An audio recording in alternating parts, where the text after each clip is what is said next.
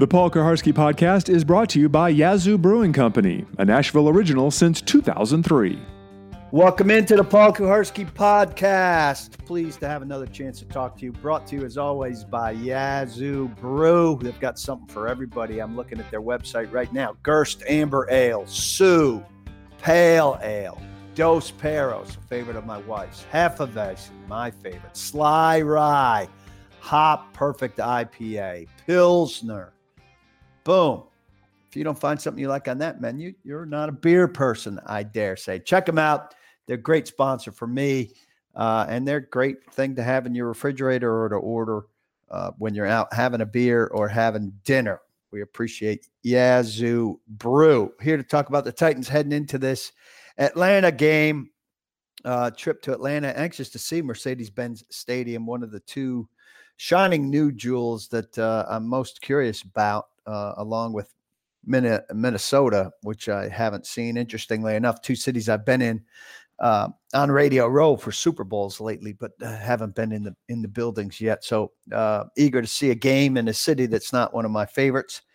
Um, I got a big sneeze coming here, so you'll bear with me when we get to that. One of the things I wanted to talk about this week, um, Greg Cosell said on the midday 180 this week, talking about the Titans' pass protection problems, 17 sacks given up in two weeks, a much higher rate than uh, the Titans were giving up when Ken Whisenhunt got fired um, over protection issues. And um, Mike Vrabel's not getting fired anytime soon over over anything. But it's always interesting to look at at these kind of numbers and see where um, you know where the Titans' priorities are and uh, are haven't been, how ineffective they've been at um, meeting what should be their priority, which is keeping Marcus Mariota upright, healthy, uh, and giving him the best chance that they can. Um, but he was um, he was he's been sacked 17 times in these first three games. They've they've got to do a lot better. And Cosell said, when your O line is bad, it's like when your starting pitching is bad in baseball. It can make your whole team look bad. And I certainly think um, that's the case. The whole team looks bad right now in a big way. Um, and a lot of other elements of the team are bad. Um, so they've, they've got a lot to work on um, in a lot of departments, but it starts there. And I think, um, you know, all indications are we're going to see uh, Nate Davis starting at right guard um, by the time you hear this, if that's after Friday afternoon, we might have already been told it definitively. But um, every every indication Mike Vrabel's given is that Nate Davis is being prepared to to play in this game. And when he says play, I don't think he's talking like, "Hey, we're going to slide him in there after Jamil Douglas starts." Um, it's th- that they're going to start the third round draft pick out of out of Charlotte, um, who's you know, now maybe caught up. You're never going to get those training camp snaps back, but um, you know, he's he missed about three weeks in camp, and he's been back now for at least three weeks. And they've got to find an alternative over there because Douglas, uh, both the guard spots, which they tried to fix in the offseason by getting Roger Saffold in as a free agent, um, and and by drafting Davis, uh, have been problems. And um, They've got to make it through one more game without Taylor Lewan, and two and two is obviously a hell of a lot better than one and three. I, I, I actually find some causes for hope here. Though the best way to win this game is to abuse Atlanta's offensive line, which has problems of its own, and uh, the Titans' front by itself hasn't shown the capacity for that. Uh, we need to see some of those exotic pressures that Mike Vrabel and Dean Pees have drawn up that we haven't seen so much this year, particularly from the linebackers. We need to see the linebackers and the secondary involved in that sort of thing on Sunday in Atlanta. Want to move on to Corey Davis. Um, you know, lots and lots of talk about Marcus Mariota this year. I, I'm on the side that we know what he is after four years. We know what he is in year five. He can be a better version of of what we've seen, but uh, he's not going to explode in a way that's uh, some sort of revelation Um, and he's certainly capable of good games. He had some very good games last year. He hasn't been close to one of those yet, um, though he played very effective winning football on opening day in Cleveland. Going into year three, though, we still somehow don't know what Corey Davis is, or they don't, or they don't want to know because they're they're not paying him much attention.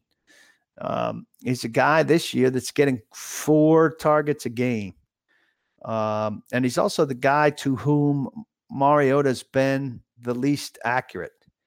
Um, so that's 12 targets, six completions. Um, you know, there may be a drop in there, but really it's been more a matter of uh, a, a, severe lack of chemistry between the two of them, which is, uh, you know, it's an issue. And Blake Bettingfield tells us all the time at paulkuharsky.com and uh, on the midday 180 that Marcus is going to go to the guys that he trusts. And, you know, um, I'm not saying he doesn't trust Corey Davis or that it's not salvageable, but he's got more guys that he might grow to trust now with Humphries on the team, with AJ Brown on the team, um, with Delanie, a longtime guy that he trusts. Um, so something's got to happen there with Corey Davis. Now I looked at the numbers and they're a little better than I thought. He was he had 65 targets in his rookie year. He had 112 targets last year. He had 12 targets this year.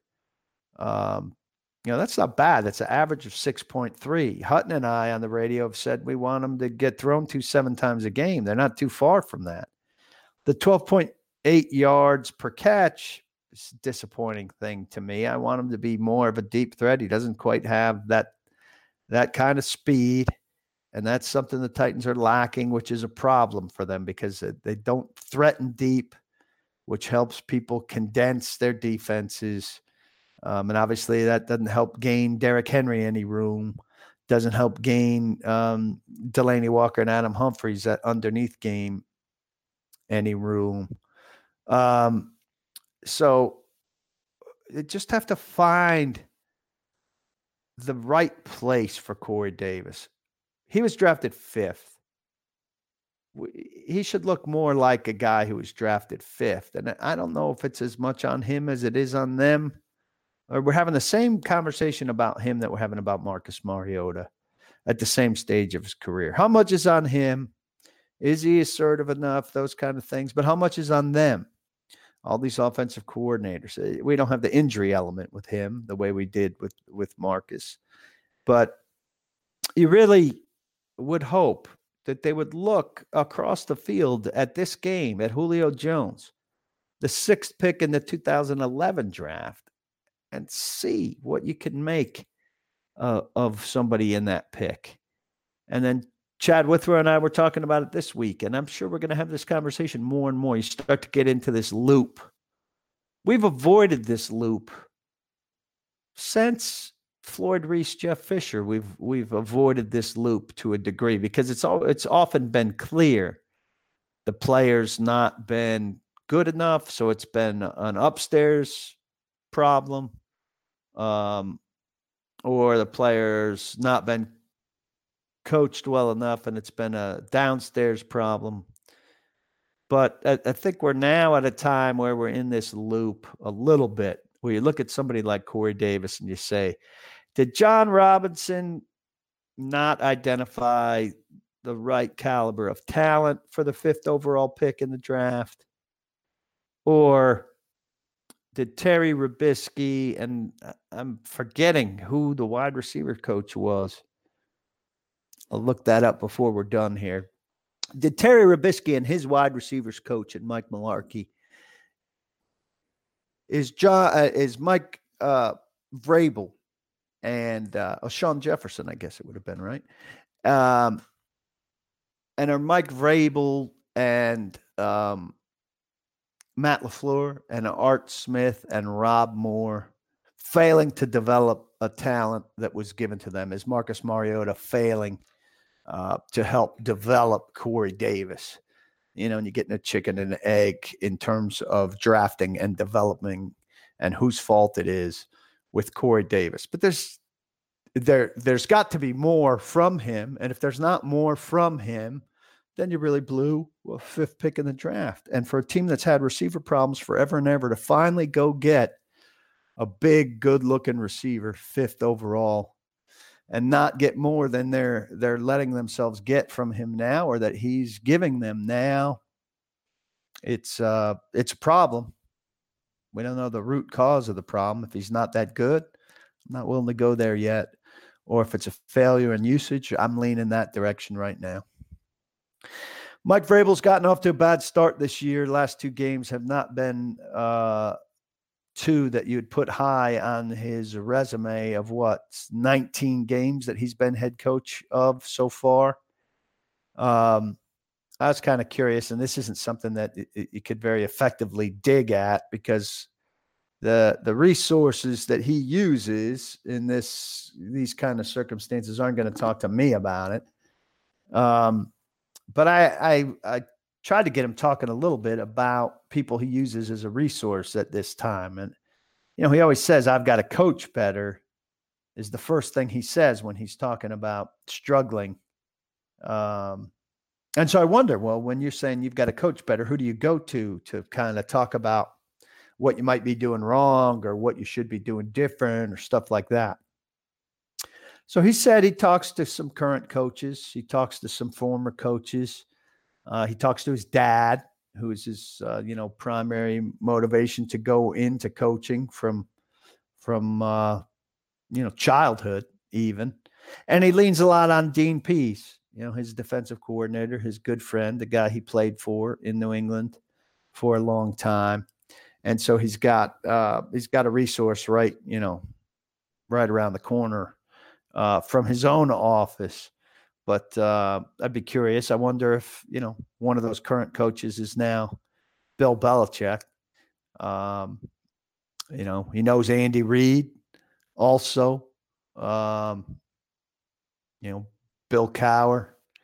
Um, but it'd be interesting to know what kind of uh, what kind of questions and question and answer sessions, what kind of conversations he might have with those guys when he looks back at the coaching performance that he's had in terms of getting his team ready and in terms of executing in the moment um, from losses to the Colts at Nissan Stadium and to uh, the Jaguars in Jacksonville. That one more disappointing based on the level of the competition and based on the the level of loss, only scoring seven seven points down there. One of the things that Vrabel said in um, training camp, I, I, was looking at Lewan getting ready to leave for his suspension, Taylor Lewan, and uh, Delanie Walker obviously brings quite a bit of personal energy to uh, the Titans. But I, I was looking for beyond those two on offense on days when they were maybe getting their butts kicked by the defense where Vrabel expected the energy to come from um, for the offense, for the Titans offense. And I, I was talking with him about about that, and he was saying the energy doesn't come from a guy; it comes from making a play.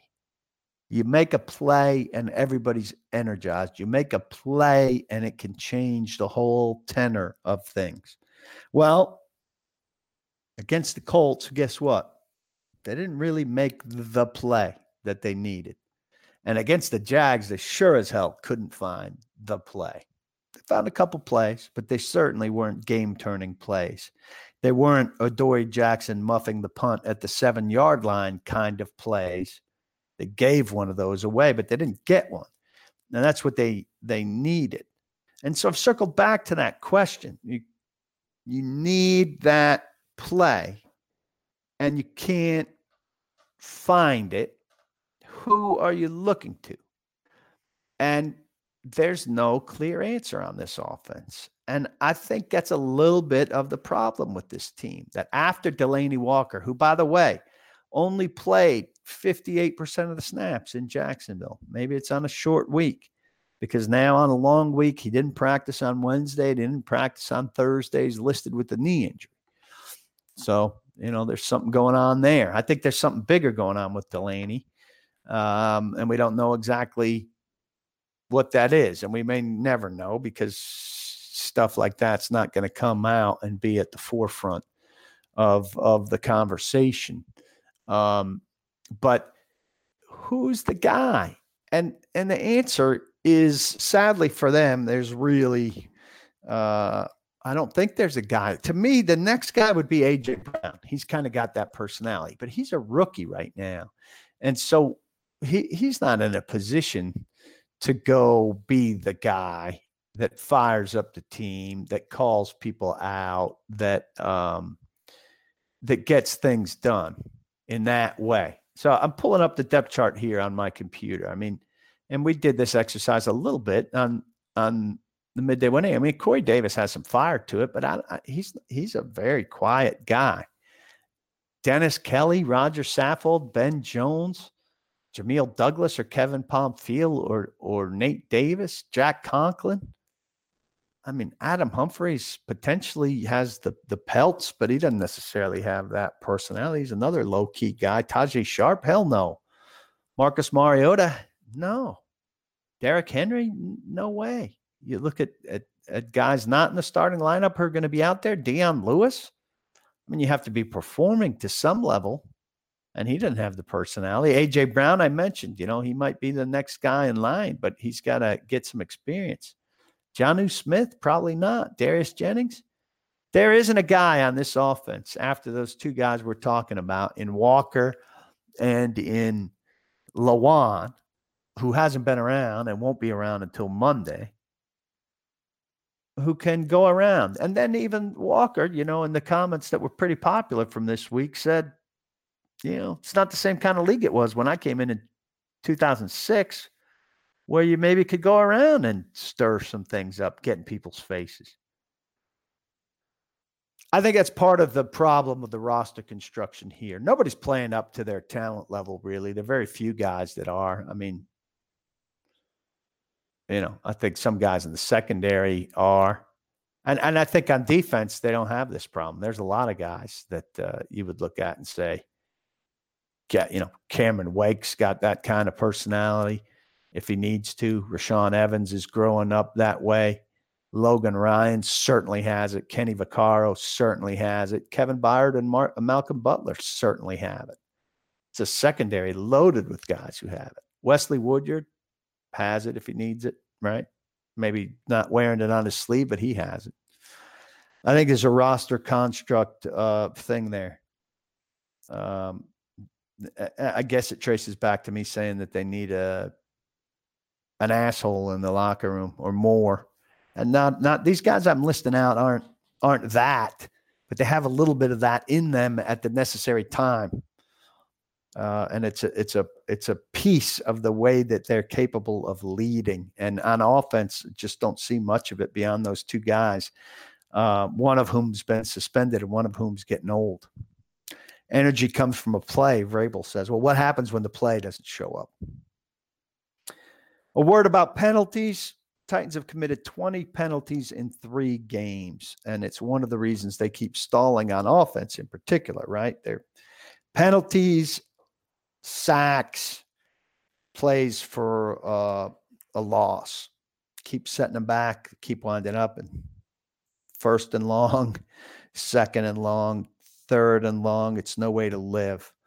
They're drawing 6.7 penalties a game. It's still 10th in the league and it's only two penalties per game off Carolina's 4.7, which is best in the league. Still could kill two drives with those two penalties. Last year, they were the best in the league, 5.1 per game.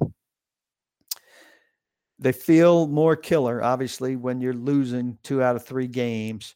And I don't think it just seems to me it's like something they expected would carry over from last year like, hey, we're a disciplined team and we'll be a disciplined team. I know that it's not as if Vrabel stopped talking about it. Attention to this sort of detail um, and being a disciplined team is something that's very important to him that I'm sure he continued to harp on. But it's got to be hugely disappointing to him that they just uh, stopped doing it to the same degree they did it the, to last year. And that's problematical for them, especially when you're playing bad football and you look like a bad football team. It's part of what makes you a bad football team. It's one of the first spots you have to clean up. Um, they have to be sounder. They have to be f- more fundamental. Those are kind of some of the themes that they're talking about. Well, as you try to be sounder and as you try to be more fundamental, penalty cleanup is at the start of that. But you know what? If you're Jamil Douglas, and I don't know how many penalties he's committed, but as an example, and and the guy across from you is beating you, you're better off committing a penalty uh, and holding somebody um, than you are getting beat, letting your quarterback get hit. So, you know, some of them are like that. Some of them are procedural. That's a problem. Um, you know, when when you're lining up wrong, that's a problem. When um, you know, when the holding conference call to lighten the holding calls around the league comes before week two. I mean, before week three, but before every game in week three, except your game, which is played on Thursday night. That's not really favorable either. That's kind of a real Titan esque kind of thing. Hey, thanks for having the conference call on Saturday night. We played Thursday. What do you do there? They have to play cleaner. They have to play cleaner. Two final notes, statistical things. Delanie Walker, who we've talked about plenty here, is six catches away from Frank Wycheck's 505 catches. One catch will be his 500th, and he will become the 16th tight end in history with 500 catches. Pretty impressive. Pretty impressive. And pretty cool that the Titans will have had two of those guys in the Tennessee era. Wycheck came from Houston, obviously, but uh, bulk of his time was in Tennessee. Uh, and you wonder why this is a tight end based team so much? Well, look at the talent to a degree. I'd say look at the talent.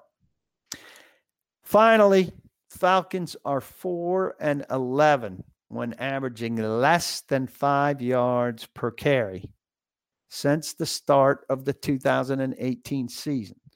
That's the fifth worst record under those circumstances in the league. That's pretty crazy if you think about it. That's a big number, right? 4 and 11 when averaging under five yards per carry. Five yards per carry is pretty damn big average. I had this uh, spreadsheet open in front of me, and my Adobe has uh, closed down on my behalf. So I'm going to go find uh, what that looks like because that is a giant number to me five yards per rush. So 15 times they haven't got there. That's pretty impressive that they've gotten there as often as they've gotten there, right? I uh I would think that the Titans would be able to hold them under that, wouldn't you? And if they do, that bodes well for the Tennessee Titans. I I'm not one to have feelings on many games, but I do think that this team is good enough to um, slow things down in a way where they're not going to give up five yards a carry. Um, and I'm not finding this file, so I don't know what they're giving up right now. I apologize. Five yards of carry is a lot. You got to give up some big explosive plays, and the Falcons are really keyed by big explosive plays. You would think most of them are coming from that great receiving corps, you know, Ridley and Sanu, and first above them, Julio Jones. But uh, you can't you can't be giving them up out of the backfield. Hold them under five yards of carry. That keys things. Jurrell Casey's got to get back to being himself. I know he's drawing double teams. He draws double teams all the time. He's done a lot of damage against double teams. This offensive line in Atlanta has a lot of the same kind of questions that the Titans have about their offensive line. And the Titans have to make them pay for it the way they've been paying for their own offensive line struggles. Simple as that. they need desperately to come home two and two and not one and three. Are they going to spend the whole season digging out of it, digging out of it, digging out of it, try to get back to respectability and then to playoff fight? And we've talked about this over and over and over. When you spend your season digging like that, clawing, takes a lot out of you. You got to be playing from even. You got to be playing from ahead, just like in in a game. Got to get to two and two. Falcons, you know, feeling the same way about the Titans. The Titans are feeling about the Falcons. I hope you get the game you're looking for this weekend. I hope if you're uh, at a bar, at a tailgate, on your couch, that you'll uh, you'll pick up a, a Yazoo. Keep a six pack. Get a six pack. Put it in your fridge. Take a six pack to your buddy's house. Throw a six pack in the cooler for the tailgate for the party and uh, treat them right. They're a great sponsor of mine. I'm most appreciative. Check out everything at paulkuharsky.com. I appreciate you listening. I, uh, uh, if you're not a member, you're missing out. So uh, come aboard, join the train. We've got a great, great thing going on there with a, uh, a great community of members, um, and it's it's a lot of fun. Look forward to having you be part of it. Thanks, everybody. I'll see you at the site. The Paul Kuharsky podcast is a joint production of paulkuharsky.com and Vokal. For more information and more programming, please visit vokalnow.com. That's V O K A L now.com.